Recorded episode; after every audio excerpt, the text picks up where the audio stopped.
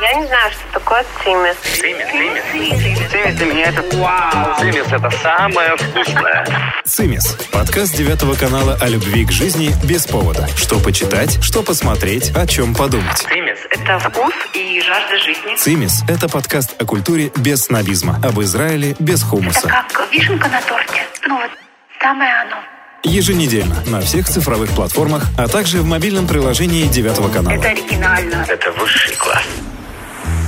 С вами подкаст «Самый Цимис» и я его автор-ведущая, журналист Екатерина Врублевская. Здравствуйте. Сегодня мы поговорим о современном искусстве. У нас в гостях Софья Шапкина, искусствовед и арт-консультант. Софья, привет. Давай э, поговорим о том, э, как и по каким критериям складывается и формируется художественная ценность того или иного арт-объекта. Я поясню. Я сейчас нарисую кляксу, ну или капну из ручки кляксу, размажу это по бумаге.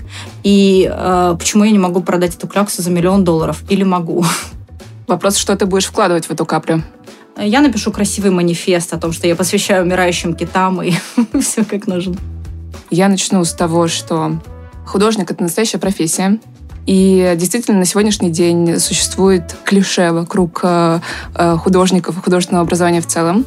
А сегодня, чтобы быть художником, нужно пройти большой-большой путь, который многие художники просто не проходят, и, или у нас не хватает знаний о том, как все это происходит, так как у нас в России строится немного другая система, нежели Большой чем путь, что ты имеешь в виду? нежели чем э, в Европе Да. или да, в западном мире. Я думаю, что во многом существует такое клише именно в нашем русскоязычном поле, потому что а, художники действительно еще работают по неким образцам, которые мы видим еще сохранились с Советского Союза. Потому что раньше художники выпускались как некие ремесленники, дельцы, которые работают непосредственно, выполняя чей-то заказ. На самом деле эта концепция давно уже себя изжила, и художники 20 века, если мы посмотрим на Европу и Америку, Мгм. уже давно работают совсем другим образом. Я думаю, здесь подход школы, подход образования в целом, потому что Мгм. если мы посмотрим на европейский подход, да, на то, как формировалось э, искусство в Европе, особенно до вот этого самого 19 века, да, это было академическое искусство. И в итоге академическое искусство во многом перешло в российские реалии,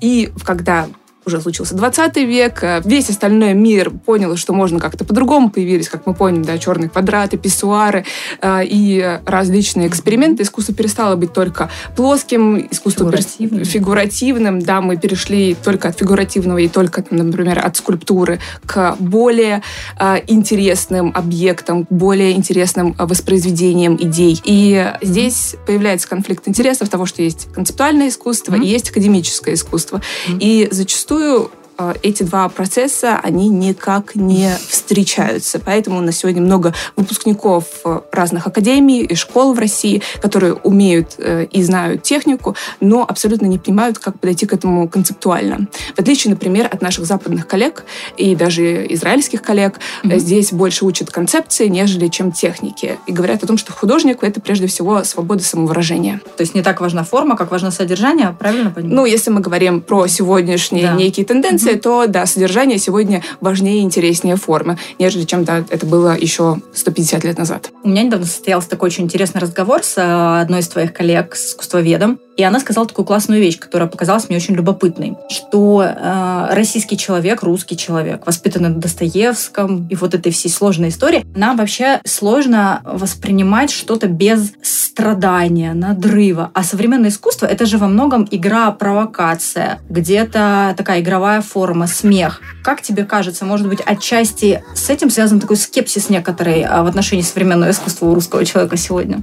Я думаю, здесь я обращусь к опыту моей работы с художниками. Я, у меня есть курс э, для молодых художников по построению карьеры. Он называется Get Art Fit. Здорово. И к нам приходят молодые художники, которые говорят, вот мы умеем, хотим, но не знаем, что делать дальше. Или не понимаем, как вообще строится карьера. Что нам делать? Или как работать на проект.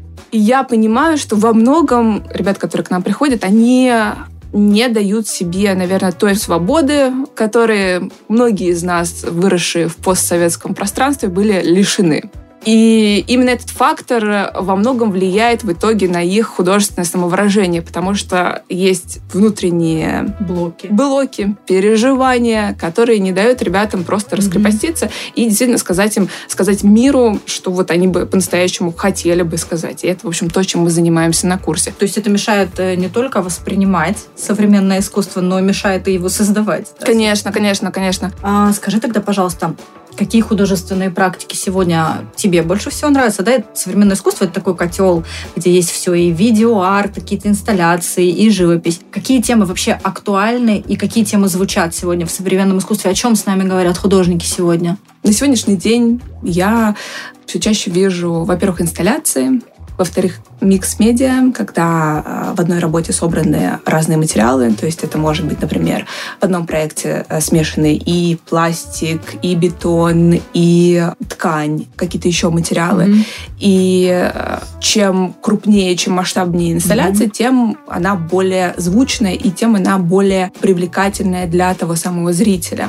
То есть э, сегодня я все чаще вижу, как художники стараются вовлечь своего зрителя внутрь вот всего процесса, который был изначально у художника в голове и потом воплотился в совершенно разных медиа. Темы, которые сегодня чаще всего звучат, я бы, наверное, сказала, что наше время, оно достаточно эгоцентристское, мы все чаще смотрим вглубь себя и все меньше, наверное, вокруг. И это, конечно, рождает очень личные проекты, нацеленные именно на распознавание себя в этом мире и на поиск ответов, э, кто ты, что ты как ты можешь себя проявлять. Мне кажется, что сегодня, сегодняшние художники, по крайней мере, судя по моему курсу, все чаще, все чаще стремятся найти ответ на вопрос, как подороже продаваться, а, как э, поставить цены на свое искусство и а, как э, стать богатым и знаменитым. Давай тогда про цены. Существует такой стереотип, э, что современное искусство — это дорого. Скажем, у меня картина на кухню нужна. У меня есть бюджет небольшой, 100 евро, скажем.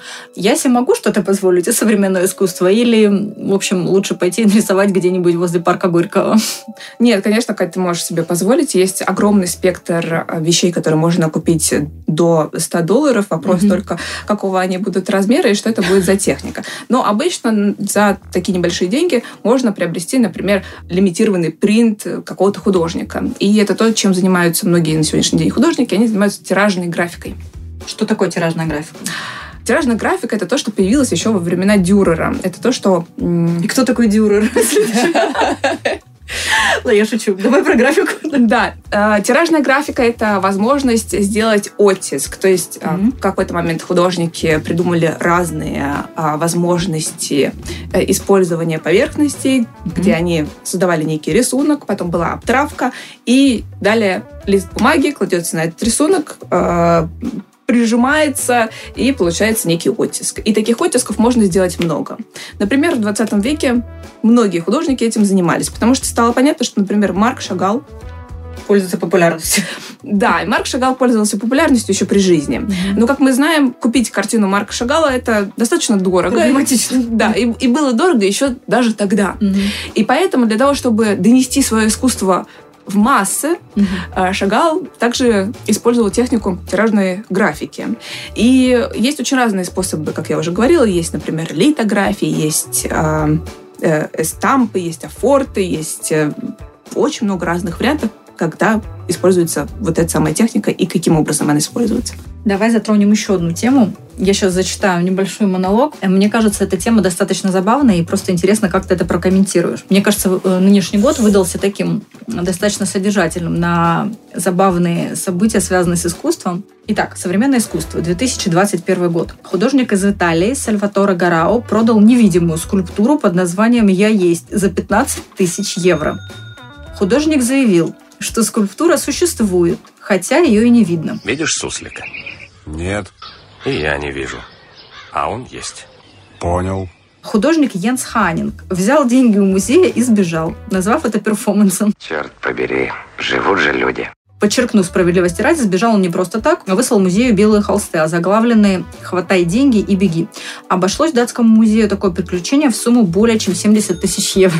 Прокомментируй, пожалуйста. А я, кстати, знакома с этой историей э, про датского художника. Там новость, она куда шире. Насколько я помню, там была суть в том, что музей — это некая институция, которая на сегодняшний день э, имеет возможность оплатить художнику, в принципе, э, в зависимости, конечно, да, да, в зависимости от институции и возможностей музея, ну, по большому счету, и у музея есть возможность предоставить финансовую поддержку, поддержку на создание на работы. создание работы. Это, это иногда стоит дорого, то есть это не просто что-то нарисовать. Конечно, бывают очень разные инсталляции, которые mm-hmm. стоят, э, они могут стоить и миллионы, допустим. Mm-hmm. Ну, конечно, что касается непосредственно этой истории, да, они должны были, э, в принципе, оплатить его работу. Mm-hmm. Но довольно часто так бывает, что институции не всегда хотят вкладываться в а, работы художников. Им проще получить в дар или чтобы художник самостоятельно э, покрыл все расходы, потому что а, когда работа художника попадает в музей, автоматически статус самого художника вырастает. Поэтому mm.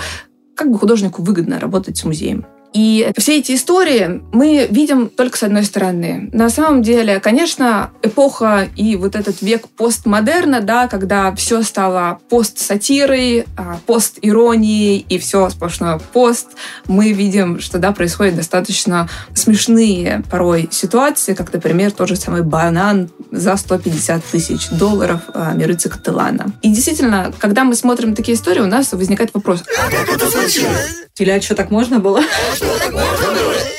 Но для того, чтобы Катылан таким образом продал свой банан, ему нужно было проработать энное количество лет и стать тем самым концептуальным художником, за работами которого охотится так, что даже его банан на скотче могут купить.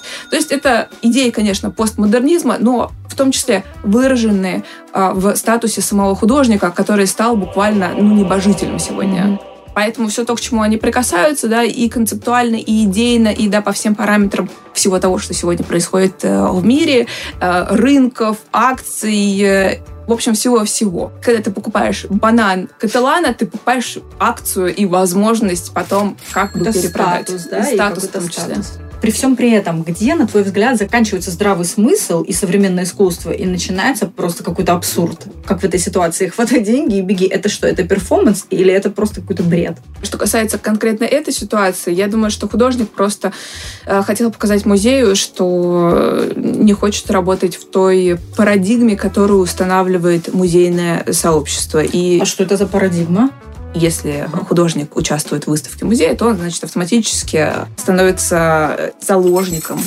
Ты должен работать с музеями. Для твоего CV тебе нужно иметь вот эту строчку для того, чтобы идти дальше и так далее. Это контакты, это возможности, mm-hmm. и, и это повышает твой статус. Давай дадим какие-то ключи, какие-то подсказки нашим слушателям. Мне кажется, что современное искусство, оно достаточно сложное для понимания. Ну, потому что ты, если сможешь, э, смотришь на каких-нибудь там э, ут, мишек из «Утра в сосновом бару», тебе вроде как все ясно, и вроде как так хорошо становится, ты смотришь, и все тебе понятно.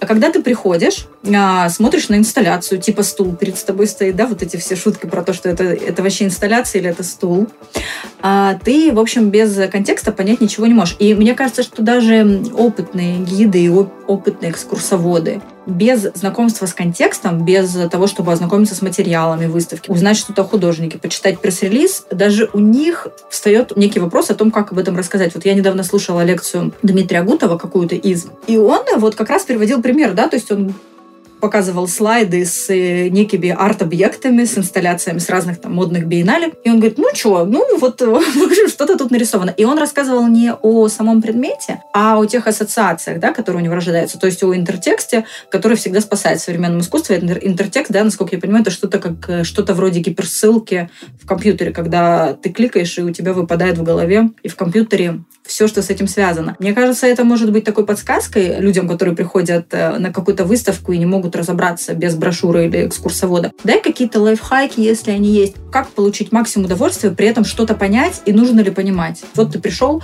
ничего не понимаешь, что делать? Я бы рекомендовала прежде всего, наверное, сходить в галереи, местное, не идти даже в музей сразу, а пойти посмотреть, что такое современное искусство руками тех самых современников, которые сегодня окружают mm-hmm. тебя.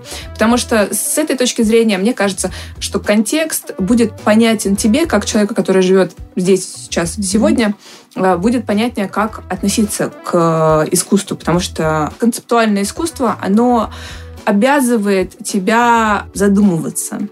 И в момент, когда ты приходишь и смотришь на некий объект, ты понимаешь, что тебе нужно какое-то сопроводительное э, описание, потому что э, всякая концепция, она, конечно, про слово и потом уже mm-hmm. про форму. Но я уверена, что любое искусство, любое хорошее искусство, это прежде всего понимание очень простое, когда ты человек-обыватель, ты приходишь, смотришь, и ты уже что-то чувствуешь. Я не знаю, какой уровень насмотренности должен для этого быть, и это мой самый, наверное, честный ответ, но хорошее искусство, оно всегда вызывает в тебе определенные эмоции. И если ты приходишь в центр современного искусства... Никакой любви, ничего не чувствую и ты вообще ничего не чувствуешь, даже почитав ту самую аннотацию, то скорее всего, это искусство не очень, а не ты не очень. То есть современное искусство — это то, что происходит вокруг нас, да? Это как такое некое зеркало. Ты знаешь, ты абсолютно верно сейчас это сказала, потому что это действительно некое зеркало общества и происходящих в мире событий. Давай дадим рекомендации практичного характера. Ты сказала о том, что есть много классной прикладной литературы. Мы сейчас посоветуем несколько книг на свой выбор и как вообще разобраться в современном искусстве. И мы обязательно выложим этот список э, на нашу инстаграм-страничку подкаст «Самый цимис». Смотрите там тоже. Я бы, наверное, начала с книги Осиана Уорда «Искусство смотреть». Это прекрасная книга о том, как э, смотреть э, современное искусство. Здорово. И она представлена именно как э, список инсталляций и работ разных художников, которых мы можем просмотреть с разных сторон. И каким образом нас художник зазывает присоединиться к созерцанию и к пониманию процессов своего творчества. Другая книга — это Грейсон Перри, э, потому что это современное искусство. Грейсон Перри — один, наверное, из самых, наверное, известных э, современных художников. Mm-hmm. И в очень шутливой форме Перри рассказывает в этой книге о том, из чего вообще создается вся индустрия, какие есть галереи, как они взаимодействуют с художниками, как э, привлекаются люди. Здорово, то есть это изнутри, да? Такое, Абсолютно изнутри. изнутри, глазами художника. Она написана очень легко и очень понятно для восприятия, и в какой бы забавной форме это ни было, нужно понимать, что это действительно так и есть. Эта книга как раз-таки о том, как реальность э, мира искусства э, существует и функционирует. Другая книга, и это уже, наверное, для advanced Продвинутых пользователей. Продвинутых mm-hmm. пользователей. Это Джон Бергер «Искусство видеть», э, настольная книга искусствоведов, которая описывает э, вообще понимание искусства и современного искусства в частности, и как это искусство э, является отражением мира и отражением всех происходящих событий, которые сегодня есть. Марина Абрамович и ее «Пройти сквозь стены» — это автобиография, где одна из ведущих деятелей искусства сегодня рассказывает об искусстве перформанса и о том, через что она проходила, доказывая, что самое великое из искусств — это человек. И монологи не монологи, а диалоги Ильи Кабакова и Бориса Гройса. Илья Кабаков — это э, самый дорогой э, советский художник на сегодняшний день. Борис Гройс — один из самых известных философов, теоретиков искусства. И в книге «Диалоги» они ведут беседы о современном искусстве, об инсталляции, о официальном и неофициальном искусстве. Цимис. В чем для тебя главный кайф современного искусства? Мозговая активность. Отвлекись от всего, Нео. Страх, неверие, сомнения отбрось. Очисти свой мозг. С вами был подкаст «Самый Цимис». Я Екатерина Врублевская и Софья Шапкина. Спасибо. Цимис, цимис. Цимис – это самое вкусное.